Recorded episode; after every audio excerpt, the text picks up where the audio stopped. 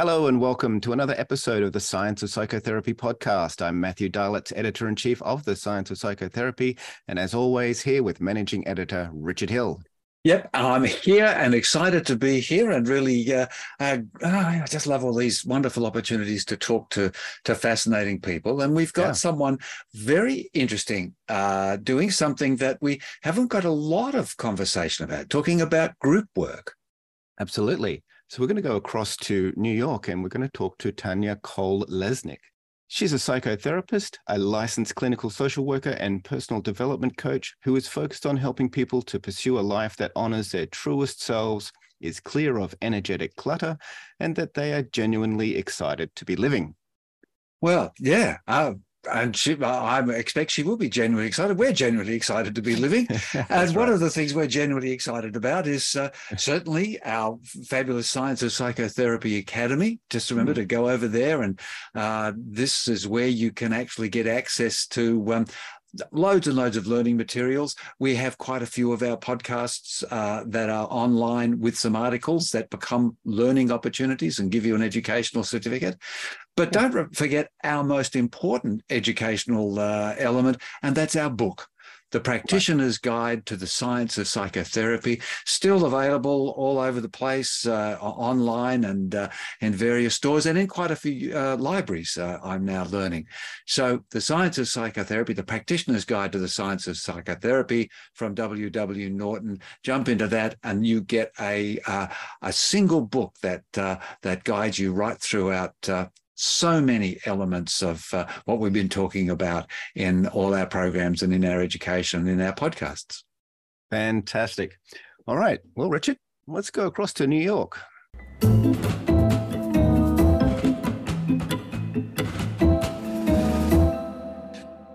Tanya, thank you so much for joining us here on the Science of Psychotherapy podcast. It's so great to meet you.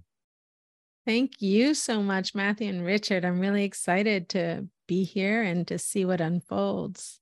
Yeah, it was really exciting. We we we were looking at uh, stuff. Stuff lands on our desk, and and uh, uh, not all the time, but uh, you're certainly one. We went, oh, that's interesting. Uh, and uh, everybody knows uh, our curiosity here at the Science of Psychotherapy is a is a real uh, uh, guide as to a, as to a good good step forward. And we just want to thank you for giving your, your time and your uh, sharing what you do. But we've given a little introduction. Maybe we should just start with uh, a bit of your story, a bit of you know what brought you from um, uh, you know mild mannered reporter into uh, uh, into where you are now with the work you're doing. Yeah. Um, so I started out my career in my mid 20s as a graphic designer and during that time was very much longing for a long-term love relationship and thought that I would always want to get married and have children one day but I was really struggling and didn't know how I was going to get from where I was to this long-term love relationship because it was not happening for me. Mm. And originally I was not open to the idea of therapy. Mostly I felt a lot of stigma and also I dismissed what I thought my issues were, deciding that they were not somehow important enough or legitimate enough to pursue therapy for. So originally I didn't, but as my struggle continued and my longing intensified, I decided to give it a try. I got some names and I got connected to a wonderful therapist named Bonnie and that experience started pretty quickly to feel healing. I felt emotionally safe in that space to start sharing my story with her. I did not feel judged at all by her. Mm.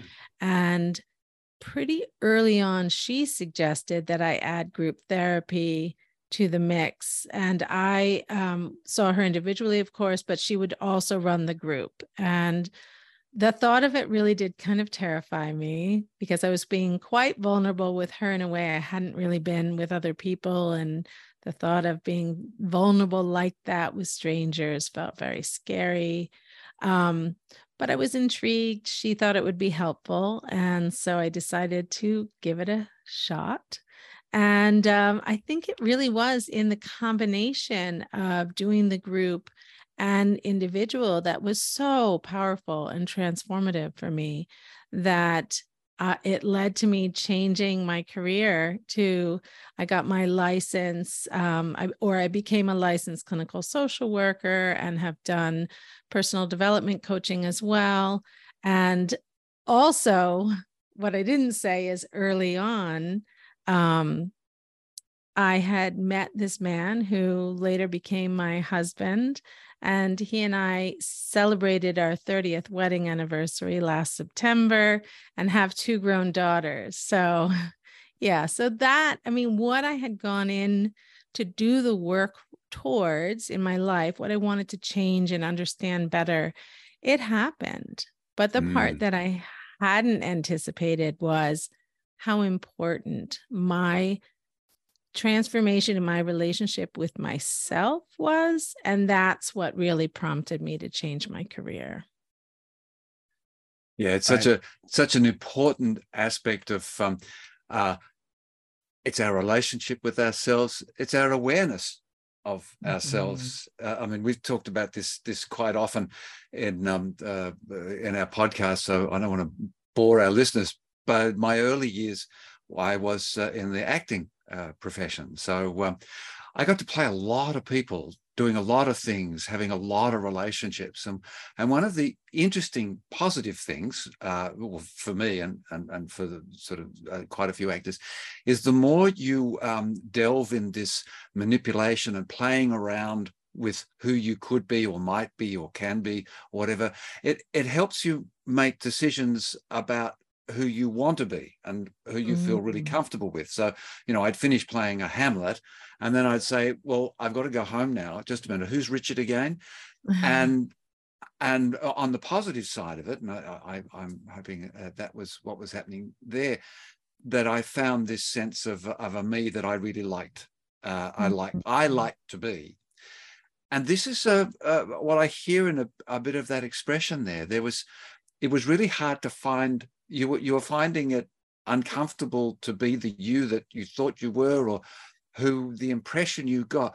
What do you think made the the change the difference the shift from uh, being uh, something you that you were uncomfortable with and a you that you were comfortable with? Is it a little thing a quick thing a mm-hmm. slow thing? I don't know. What, what was your experience I think um, probably the thing that got in the way the most for me was this limiting belief. So I went into that situation not knowing what was in the way for me, but trying to answer that question for myself before I got into the therapy situation. Why might this be happening?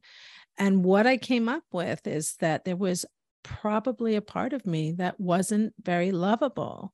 And so that was a belief that I held on to, thinking, hmm, if I'm not lovable, I better curate the version of myself that I want to. In this case, I was longing for a love relationship. So it was mostly what I wanted to show up for with men that I might be interested in, but it could be with anybody where I would curate what I was showing, try to think through in my thinking mind before saying things deciding what sounded cool, what sounded mm. funny, what made me sound smart, like all the things that I thought I wanted to show to the world.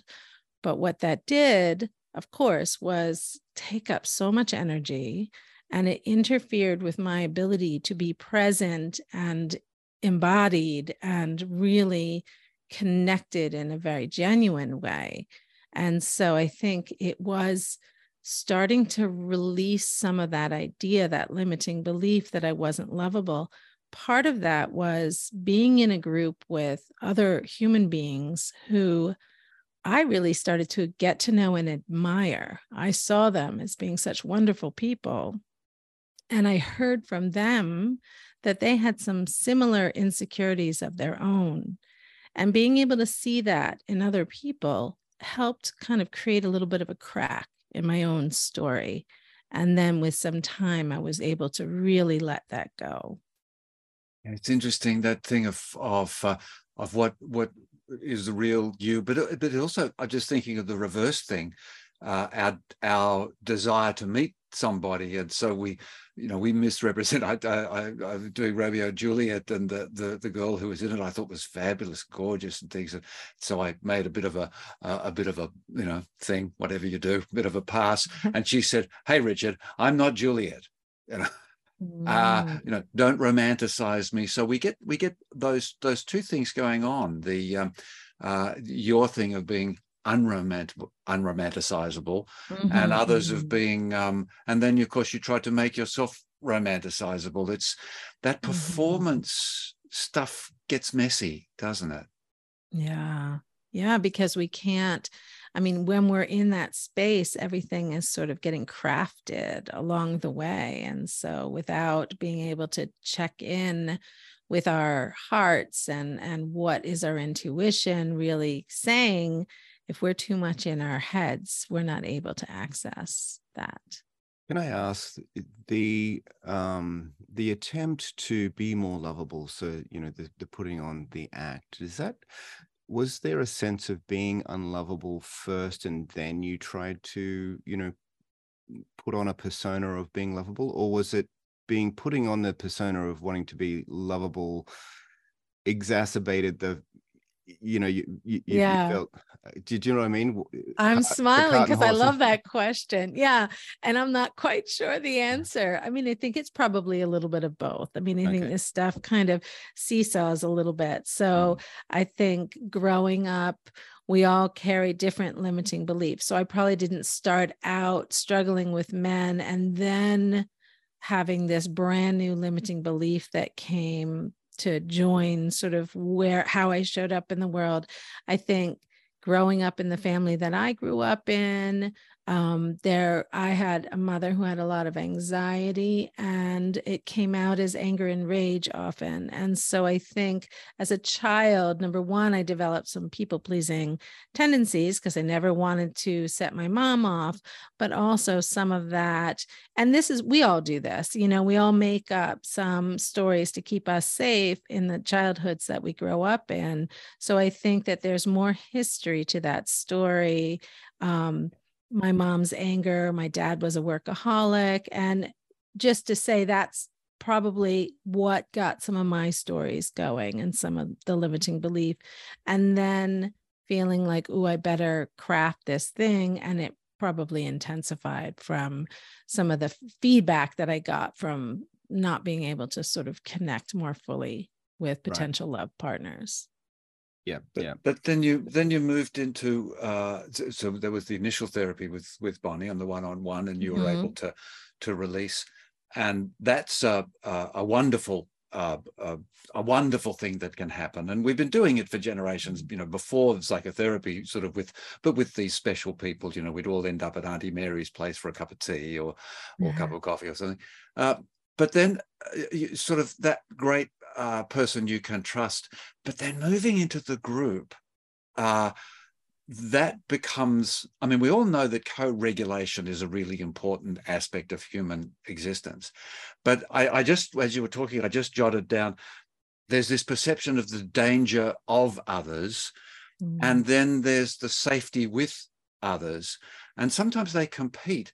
So when you walked in, I get the feeling that you walked in with hope, but with trepidation. What was the early stages of uh, suddenly sitting in a room with everybody? Because uh, I'm sure there's uh, both therapists listening who uh, you know uh, deal with this and want to deal with this, and also people that they work with. What's it like mm. to walk in there? What was it like for you? Yeah, I mean, I remember it so well. And then also, as a therapist who runs groups, I deal with it with a lot of my clients that have resistance to the idea of going to group at all for a while because the, the fear is so strong. Um, for me, I remember um, being in the waiting room and the way that this therapist had run groups, and I do the same, which is it's not a cohort group. It does not start and end with the same group, start to finish. People can stay various lengths of time depending on what their needs are and you know how long group continues to be helpful for them. And so there are new people who join already existing connections that have been made. And so going into that group, I remember waiting in the waiting room, and everybody that was also waiting in the waiting room seemed to know each other and to sort of speak in shorthand because they just catching up. They they kind of starting in the middle of every sentence. So I felt probably shy on a good day, but in that situation, I just remember feeling really uncomfortable, pretty invisible because I think they knew each other. They it was, you know, a private space in a therapy waiting room, so I think people tend to be a little bit too like respectful of somebody's privacy in a space like that. And going into the room and the first group session, my therapist did not introduce me to the others, which I was shocked about. I thought for sure she would. So I kept waiting for her too. And she didn't. Um, I always introduce people when they come into my group. I think she, I don't know whether that was intentional or or what. I don't think I ever actually asked her, why she didn't, but my guess was she wanted me to help, or she wanted to help me develop my own voice. How do I introduce myself? How do I speak up? And in the end, she just asked me why I was being so quiet towards the end of group. So it was like an in for me, but it was very awkward and very uncomfortable. And uh, the others in the group didn't seem to actually notice me until that point where I introduced myself. So, yeah, so that was all just very interesting. But once I did, they were they were much warmer and friendlier. So, yeah. Eh, so, so eh. you said that you make sure that you do introduce clients to the group, and that. So, what what other things do you do as a therapist to sort of soften that that initial, you know, first shock of you know being in a group of of strangers? Yeah, I structure my groups and I really ask everybody to come in. I'll give all my group members a topic a week prior to group. So my groups I run every other week. And then the week prior to group, I'll send out a topic to everybody. So they have a week to really think about it. And they're always related to, you know, being human. Things like how's your energy levels, what depletes you, what replenishes you, that kind of thing. So that's an example of a question. Or we may talk about limiting beliefs. What are some limiting beliefs that you notice were in play during this week? Something like that. And so then each person has a turn to share. And but the most important part that I think in the groups that I run is I have them after after the initial sharing, connect again through what's resonating for each of them so that there's that connection that gets very um, explicitly discussed. I mean, what is coming up for you? What is resonating for each person? And then also, if there is anything that's triggering, I ask people to share that as well. And so there's different layers that we get into, but I I structure it more than that group that I started in. Um, and I yes. don't know whether that, yeah. Well, yeah, no, yeah. I think I think each group, uh, and this is what's important is is that uh, I've from what we've talked about with other group therapists, and there are some pretty famous uh, uh, bods in America who've been uh, developing this over the, the decades, but that it's very much an expression of personality. Um, mm. And it, it's uh, some sort of uh, I've seen them. They like a very clinical space, uh, and that's interesting. Uh, I found that odd, but that was uh, they found a group that required that type of. They drew a group that required that.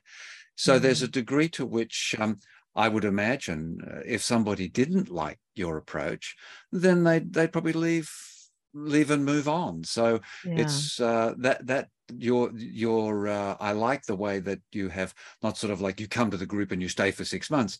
You come to group and you stay for as long as the group is um, is helpful and functional and uh, developmental for you. Uh, mm-hmm. And I imagine sometimes the the group discussion goes off in in very uh, unexpected directions. Is uh, how does everybody? How do you work with that type of um, uh, unexpected stuff? Um, I feel like it's there's always overlap. It's always understandable how we got here. So if it starts to go off on sort of a path that we weren't expected, I might just state that like, wow, we're going down this path. It seems a little surprising because we started here. What's that about? And ask everybody to sort of say a little bit more about what their understanding is. Why are we going towards this thing? What is it? Because if there is something that is sometimes it's clear that something's bringing up a lot for people. And we will look at that and say, what's about this topic? Why is this topic feeling so potent for everybody? What's getting touched on for all of you? And really mm-hmm. kind of go there if it feels productive. I mean, sometimes we can go off on a tangent and it's maybe not the most productive. It might be you know, sometimes people can get caught up in maybe more small talk kind of stuff where they're connecting and sharing stories that are interesting, but perhaps not part of the growth process. And so, if that's the case, then I may also say, I feel like we're getting off track here, you know, that, and sometimes that happens if there's a topic that's really uncomfortable. And so if it seems like that might be the reason where why people are sort of kind of going off on this other tangent, we may speak to that and say, this is a tough topic yeah. and see what people have to say about that. Uh, yeah. That's brilliant. There's about three or four really fabulous takeaways there. Yeah, yeah, you're thinking, Matt. I was just going to say, just before we get into some of the the detail on on um, transformational shift and that that happens within the group, I've got another technical question, and that is just um, how hands on are you in the group? Because I've been in groups where it's it's very hands on for the therapist, and I've been in other groups where the therapist basically sits back and just lets the dynamic of the group unfold. So, mm-hmm. what is it mm-hmm. like for you? I'm pretty hands on. Um, I will sort of guide people through the structure. I love when they respond to each other more than me responding. So I always want to have space for that. And if that's happening, I push myself to hold back a little. I think my tendency is maybe to jump in more than um, what's always helpful. So I'm mindful of that. And I will be deliberate about like breathing through it if I feel like stuff's happening without me. I love that. Um, but I, I definitely am very involved in just helping to move sort of the group around and make sure that we're staying on topics that feel like it's addressing the growth needs of the members in the group because they're coming in for a reason and we end up loving each other. I mean, I think that's part of it is the relationships that get developed are so warm and people are so connected. And so there could be a tendency to get into some lighter stuff, which is fine. I mean, I don't think it has to be heavy, uh, you know, the entire time. But if it feels like we're sort of getting off track in that way, like I said earlier, then I will be deliberate about bringing us back. Okay. It's and just a bring, gentle. Back. Sorry, I was just saying gentle sensitivity. That's all, Matt. Uh, right. Uh, it just uh, just feels really nice. Sorry, yeah. back to you. Yeah, yeah. So in in bringing them back, um, what is the end goal that you always have in mind? What what are you bringing them back to, and what's the what's the goal at the end of the day? I think group, one of the reasons why I think group is so powerful is because we touch some of that inside stuff that's unconscious that we can't really touch when we're in individual sessions because we're not necessarily getting this extra information that's coming in that we get from other people. And so I always want people to get if if possible new insights and um, to be able also to know that they're not alone to mm-hmm. connect about some of these sort of difficult vulnerable journeys and so it's really those things where people can talk about some of the scary steps that they either want to take or are taking towards some change in their lives and help them learn from what other people have done, but also hear that they're not alone. And as we get to know each other, we get very much celebrated by each other. And that I think is just so lovely too, to be able to witness somebody sharing something that maybe they even think is such a little thing, but what they get reflected back to them from the others in the group is like, that's amazing. You've done this thing. Do you remember about how much you struggled with that? Look at what you've done. That kind of really to call out some of the movement that we see in each other because it's sometimes harder to see it in ourselves. What about the uh, the the gender uh, balance? Uh, do you? I noticed that there's a fabulous uh, video you have on, uh, on, on your website, which gives a mm. beautiful insight into the to to the to the work you do. And if I remember, I think they were it was pretty much all women. Um, all women. Uh, it's it's pretty much it. So, do you uh, maintain a, an all women thing by any uh, reason or other? That's just the way it emerges, or what's your thinking about that that gender balance? Yeah, um, I, I am doing a little bit of both right now in terms of one of um, sort of my beginning direction was all women. I had brought a few men in here and there, but my practice was more women than men. So it was really difficult for me to bring in a, an even number of men. So often, if I had a man join, he'd be the only man. And then for a bit. You know, I would want to grow from there, but then it didn't do great in my sort of when I was trying to build some of those groups. I had done some more even men women groups years ago.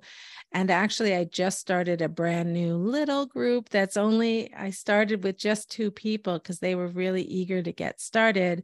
And it's a man and a woman and uh, you know and also with gender sort of leaving the binary and sort of just more gender options to nowadays. I really do like the idea of opening up more to um, having more of a mix of genders but um, in one situation i um, am sort of starting that so yeah, yeah, and I guess yeah. the statistics are against you because you know there's there's way more women that are coming to therapy in general, um, and so so I guess sometimes you'd be hard pressed, you know, having um, the number of males.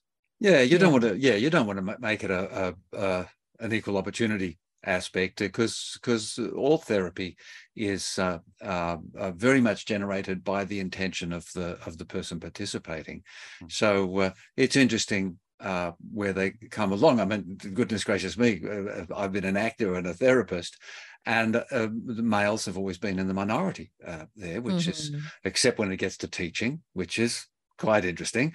Uh, mm. We, we, tend to look up there on the on the, the the presentation stage, and it's a whole bunch of white guys and sometimes i look around and go wow look at all these old white guys i'm like oh damn uh, mm. uh, so am i um, but um, the the, the, this essence of just allowing the group to be what it is, um, and that uh, what I what I call comfortable, which um, mm. comfortable is uh, I talk about this as as as a, having a sense of strength by being able to relax and being calm. As I say, the safety with mm. with yeah. others that's that's terribly that's terribly important, and the the um I, I just want to sort of circle back a little bit on this thing of of new people coming in. You had that experience. Mm. And I'm just wondering, because you've just been giving such fabulous takeaways. Uh, I hope everyone's out there taking notes.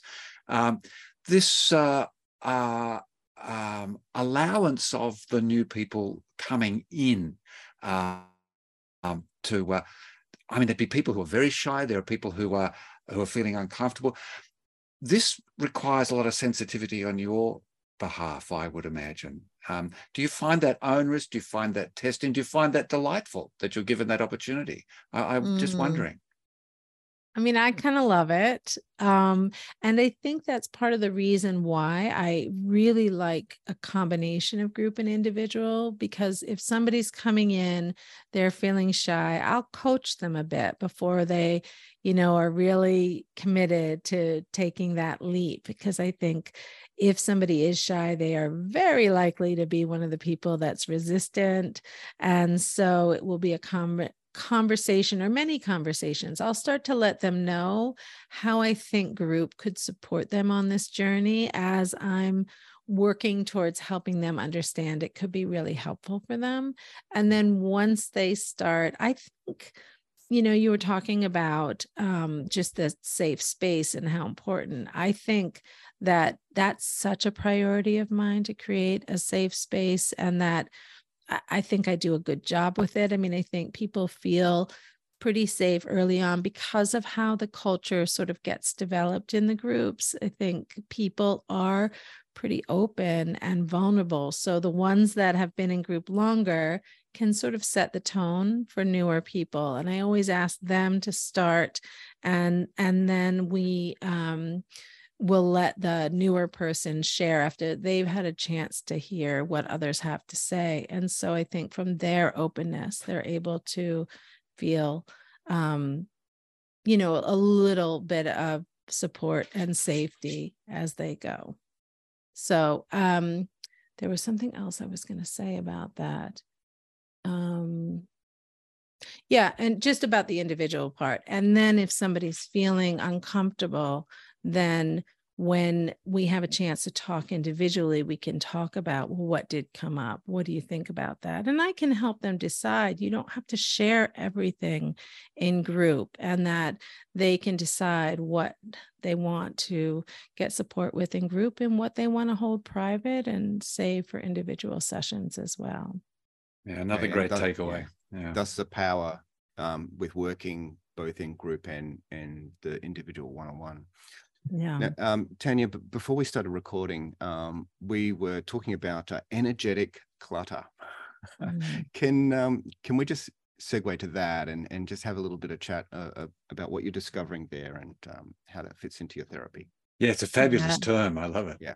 Yeah, thank you. Yeah, it's it's actually something that came to me when I was actually clearing through my spice cabinets in my kitchen and realizing, yeah, energetically, we hold on to stuff that's taking up a lot of space and energy, like limiting beliefs. I know we were talking earlier about some limiting beliefs, and I mentioned that that was one that brought me into therapy to begin with and um, but there's so many of them um, and we all have our own nuanced versions and these are usually things that got developed, these beliefs got developed in our childhoods, and we have associated behaviors with them. And I know you guys know this, and many of your listeners know this. I use the language energetic clutter to help my clients understand what's going on when they hold on to these limiting beliefs and these behavioral patterns that go along with them that got developed in childhood, but that are no longer serving them. And so um, if they even ever were serving them. But I know that they get developed for reasons. And so help people to understand that they're holding on to these ideas like productivity is the top way to spend our time and that other ways to spend our time can't happen until we're done pre- being productive or you know the hustle for self-worth those ideas um, they get so depleting when we're holding on to all of these ideas because they impact how we live our day-to-day lives. So if we're somebody who believes we have to hustle for our work then we're not prioritizing rest. We're not done until late at night and things like that. So i help people really start to understand what's their version of energetic clutter um, and just to give you a very simple definition, the quickest, simplest definition that I've been saying is it is all the things we hold on to energetically, our time, our energy, and our focus um, that are not helping us move the needle towards growth or meaning or how we want to feel. And so there's definitely stuff that we give energy to, but when we choose it, then um, it's different than when we're just in this automatic pilot towards these limiting beliefs. Yeah, it's it's, it's interesting. I, I learned a lot, uh, and I've changed the way I, I speak about things uh, in relation to other people from uh, disabled. Uh, did a lot of work with disabled community, and um, uh, and and I, I I so much enjoyed my friend who introduced himself as Terry the Crip uh, mm. Terry the cripple, and um, and he said, "I'm not disabled, mate. I'm mm. absolutely 100% able. Oh, I can't walk, but that's mm. your opinion." You know, that's that's your mm. opinion. And I do remember one time I was at the bottom of uh, of a set of stairs, and uh, uh, I was terribly uncomfortable because I was thinking of all the things that were wrong with uh, with Terry, and he just mm. turned to me and said, "What are you, an idiot? Pick me up." Uh, So ah.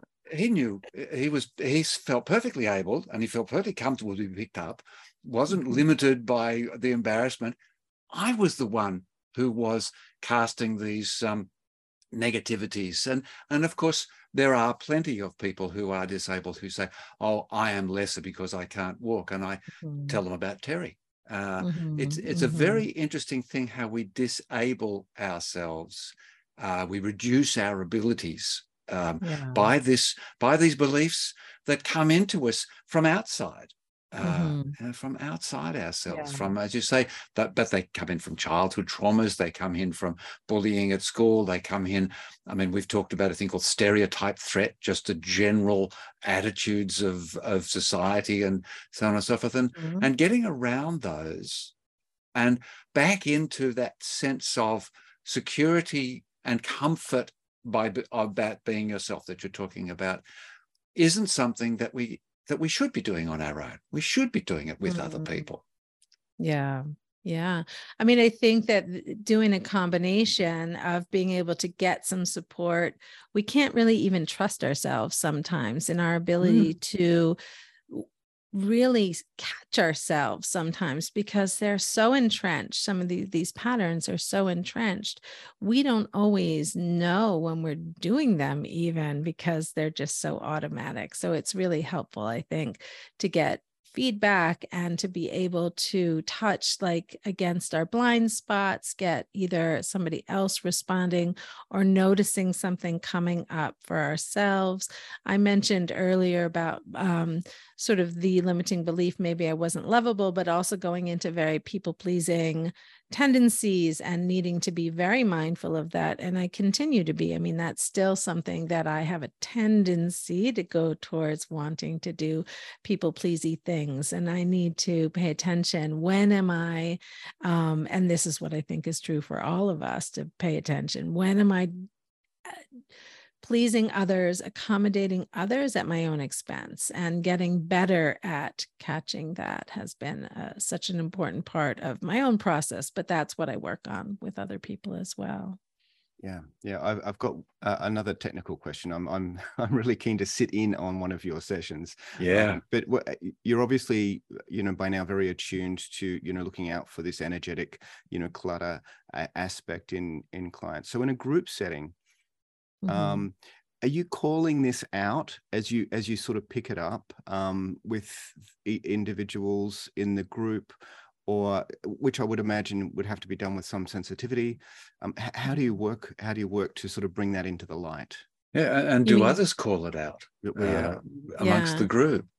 Yeah, you mean with each other or just in general? Yeah. In the group, yeah, with in, each in other, you to them, yeah. Yeah. Uh, uh, how yeah. does yeah, how do we how does it, it when it when it becomes obvious and in that one you're saying where they don't know they're saying it they're saying something mm-hmm. uh, how does it tend to come out in the group that like hey betty you're uh, did you hear what you just said I, am I'm, I'm yeah. wondering hmm, great yeah. question man yeah i mean i think that i if it's not so obvious, I might put it out as a question and say, I hear that. I said, I'm also wondering if that might be something. And usually we've been talking about some of these patterns already. So it's not like they're brand new, but I suppose at some point it's the first conversation we're having about it.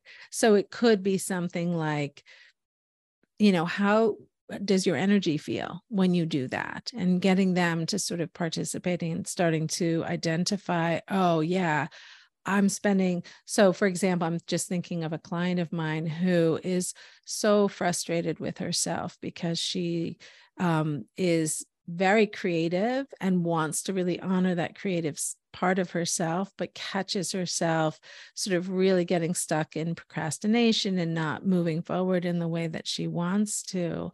And we were just talking about reframing some of that and checking in with her about that and trying to help her see how harsh her inner critic is and that that's taking a lot of energy. And so that's part of you know just checking in how does your energy feel when you do that? or starting to identify it. And um i mean i think i always try to be gentle and direct both and find mm. sort of that sweet spot of being able to be as direct as possible while also still being gentle so a combination of identifying asking some questions or sometimes I might say, Oh, do you hear that? That sounds like what we were talking about mm. earlier with so and so. And so to help people start to make some of the connections and to have very um, explicit conversations about those nuances. Yeah, yeah, and having an attitude of curiosity is what I hear sort of coming mm-hmm. out there. Mm-hmm. Yeah. Yes, and yeah. and this this fabulous thing with the group where uh, I know as a as an individual therapist myself, and and uh, I'm talking to people, and and I bring in examples, and uh, uh, I bring in stories, and I bring in sort of things to help the client do all those things you talk about, not feel alone, uh, not feel as though their problem is is unmanageable. But it it seems so uh, so much more empowering on an individual level because they can see this happening around them in real time uh, in other people. And, and, and I think that, uh, again, another beautiful takeaway use the activities of the group to help the group find individual um, uh, release and, and expansion. So uh, that that's another empowering aspect of group work. As long as you're sensitive and and curious, as Matt mm-hmm. says, and um, uh, yeah, so that's there's a lot of balls to juggle, but I don't think I, I'm getting from you, it's not a cognitive juggling. It's mm. just you get juggling, and then the juggling kind of organizes itself uh, through having these qualities. Yeah. Yeah. I mean, and I think I'm just thinking too with all of this because I have my own history in group, and that's what led to me even becoming a therapist.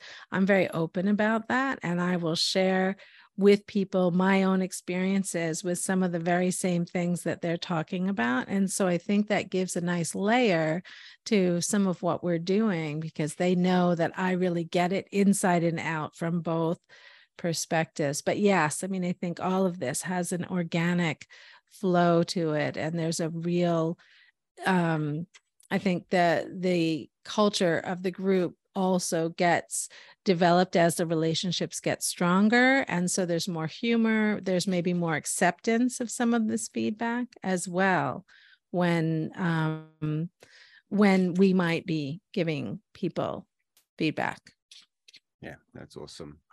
Well tanya we're coming to the end of our talk here. I'm just wondering is there anything that we've missed or maybe something to sort of round out the conversation the only thing that I was thinking of earlier is that another part that's really helpful in terms of doing both individual and group together is this shared experience that I get to have with my clients that typically as a therapist you hear about their social activities, but you don't get to see them in action. And so, being able to see my clients in these group contexts where they have these social experiences is so helpful for our work together because I can speak to it from from that place rather than just hearing what they're reporting to me. So. Yeah, that's that's another empowerment for the therapist. So for those people, uh, you know, sort of working with groups, but particularly for those uh, those of our listeners who who are contemplating uh, what are the benefits of groups, this has been an interesting idea you know, uh, this has been just the most wonderful uh, insight uh, and engagement with the possibilities and the um, the positive uh, uh, frameworks and and some just straight out technical advice. Uh, I want to thank you so much for for coming in and sharing that with us. We I mean we could talk forever, but we know that this is kind of like the concentration span of of things. But uh, uh, you know, we want people, and we'll have uh, links to your website uh, where they can go and watch that fabulous video, amongst look at all the the there's lovely stuff You reveal your story. You talk about a lot of very open, very engaging uh, website. Go there. Is there anything coming up or anything else that you that you would like us to know about uh, before you leave, or or just come in and see uh, see what you're doing on your website and and go from there? Um, I'm not sure when this is gonna get um go soon. live. We're doing pretty, okay. Pretty soon. The only thing to say is I talk about the groups that I do in my practice, but I also do small retreats um, where, and the idea is to kind of the group experience on steroids where we really go in and we really go deep um, i at the moment i do them with another woman um, another wonderful therapist. They and we call them the deep reset retreat because it really helps people sort of get a more um, like a deeper reset. Hmm. We get so, lost. Yeah, yeah. Yeah. yeah. In all this, yeah. in all this confusing, confabulable, weird thing that we we call the world we live in. Great retreats. Well, I'm so glad you brought that up and, and we included that. So everybody go look out for those. You can go in, in your hometown, you can go on personal things, and you can go off and just uh, let it all hang out in a in a, a beautifully protected space. How mm-hmm. how wonderful. Uh, so for now, Tanya, we must say goodbye, but we thank you really from the bottom of our hearts. And thank you both so much. I really enjoyed talking to you, but I also love the fact that you both also are coming at your own work from such a human place. And that always makes me really happy. Thank you so much, Tanya. Yeah, thank you. Oh, I really liked her, Matt. Um, yeah, um, yeah. she's so so calm and and and, yes. and gentle. I mean, it is yeah. interesting to see someone uh, find their place. And she, I mean, people uh, don't have to be calm and gentle uh, to be uh, uh, centered in themselves, but that's her. She's where she's really comfortable. You know, yeah. I'm a bit more up up market and you're in your between all mm. these individual expressions of ourselves and when you get in a group you get all those different dynamics the sparky one the quiet one they're all beautiful and they're all got something uh, to to contribute and also got something that they can benefit from. Yeah absolutely. And you know and putting my psychotherapist as a business cap on you know I, this is is something that i haven't done but you know this this is a good model using um, group therapy with individual therapy. And um, you know I, I know a lot of therapists that um, that only do one-on-one and so mm-hmm. yeah this is this is something to think about in terms of your your business as a therapist mm, absolutely the um, and it's a good model it's a good business model but it's also a really good client model uh, mm. because it offers them those broad opportunities. And sometimes, uh, you know, I could imagine in a group, and I've been in some of these sorts of things where where they've sort of said, "Well, well you know, maybe I can talk to you about that later," uh, or yeah, yeah. "Can I talk to you about that later?" Is yeah. a very it's it's wonderful for them to think they have that option open to them. Well, well, in my thinking, it's only a good business model if it is a good um, model for you know a good therapy model. Yeah, yeah, yeah mm, of mm, course. Mm. Well, thank you everybody for joining us here for this conversation with Tanya. Now, if you do appreciate what we're doing here on the Science of Psychotherapy, do jump across to our uh, academy. That's the scienceofpsychotherapy.net. Now, some people have said to me that they feel a little intimidated by the uh, the amount of information that is there, and there is, admittedly, there is a lot of information because we've been gathering things for for ten years. Um, but what I would want to say to you is that you, there's no com- compulsion, you know, to have to read everything and do everything. You know, you, you pay a monthly subscription, you can stay in there as long as you like and just, you know, handpick you the, the, the things that you're interested in. Don't feel that you're not maybe so one person said well they didn't feel like they were they were um, you know making the best use of the the site because they hadn't read everything well I can tell you, in a year, you're not going to read everything in the site on the site. And, and just use the search bar. Uh, put in your topic. Put in your speaker. Put in your uh, just ideas that you're you're you're pursuing. That perhaps you put in the, the condition uh, yeah. that you're you're looking to treat and see what comes up and you will find courses you will find individual frameworks you'll find parts of our documentaries talk about yeah. all these sorts of things and just um, go in there and expand your understanding it's uh, it's yeah. the it's the only way we become better at what we do is to learn more and don't feel like you need to read all of it. I, I, worked out that if you to read all of it in a year, you would have to spend three hours every single day. Oh, good lord! But of course, and not everything's going to interest you. So yeah. jump in, find what you're interested. Start with what you're interested in. That's always the best place to start. And there's uh, uh, and there's so much to interest us all at the, at the Academy. But for now, Matt, I think we can stop waxing lyrical about all our goodly stuff. Uh, but we will have another podcast for people soon. Uh, some interesting, some very interesting people on the format. We'll leave that as the mystery for later. But for now, I think we're done. Okay, fantastic. Catch you next time.